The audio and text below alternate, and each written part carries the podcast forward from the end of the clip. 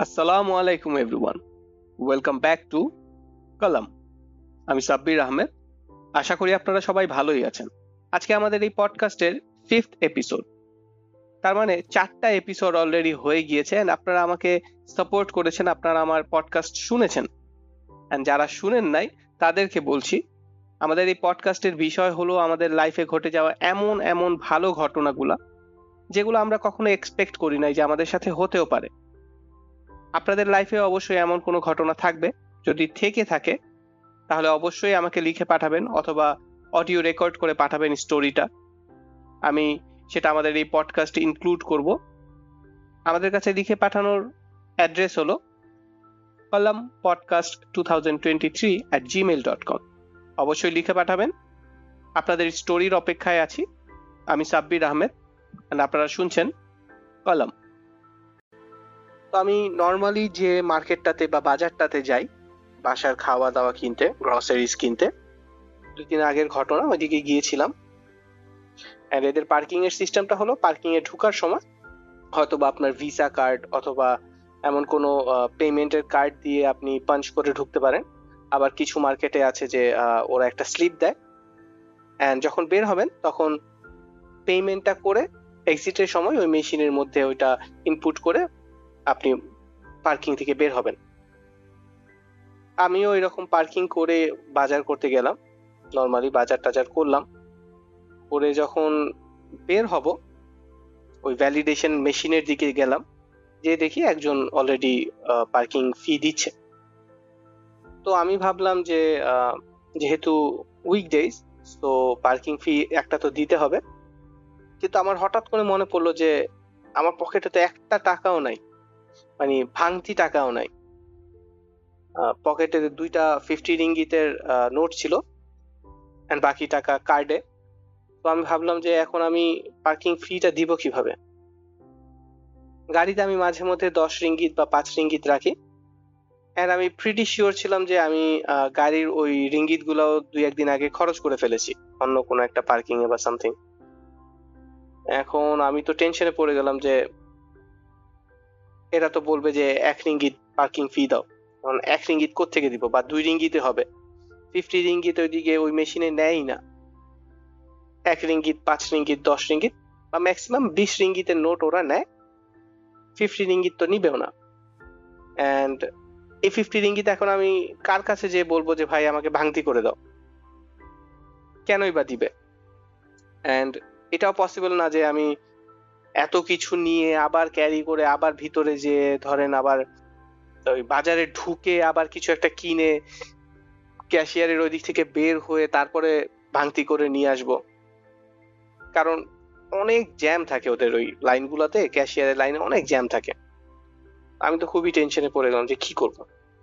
তো সামনে যে বিল দিচ্ছিলেন, উনার অ্যামাউন্টটা দেখলাম, দেখি আট রিঙ্গিত। আমি তো আরও টেনশনে পড়ে গেলাম। সে আট রিঙ্গিত তো কখনোই আমি এদিকে পার্কিং ফি দেই নাই। হ্যাঁ পকেটে যদি কোথাও থাকেও এক রিঙ্গিত বের হতে পারে। আট রিঙ্গিত কোথায় পাবো? তো আল্লাহর নাম নিয়ে পকেটে হাত দিলাম। যদিও আমি জানি যে আমার পকেটে কোনো ধরনের কোনো ভাঙতি থাকার কোনো রিজনই নাই। বাট পকেট থেকে এক রিঙ্গিত বের হলো। আমি ভাবলাম যে যাক, এক রিঙ্গিত তো আছে। তো ওই এক রিঙ্গিতের সাথে কিছু বিলও বের হলো অন্যান্য। তো বিলগুলার ভিতরে দেখি যে আমি আরও কিছু রিঙ্গিত আছে। তো বের করলাম, দেখি যে আরও দুই রিঙ্গিত ছিল।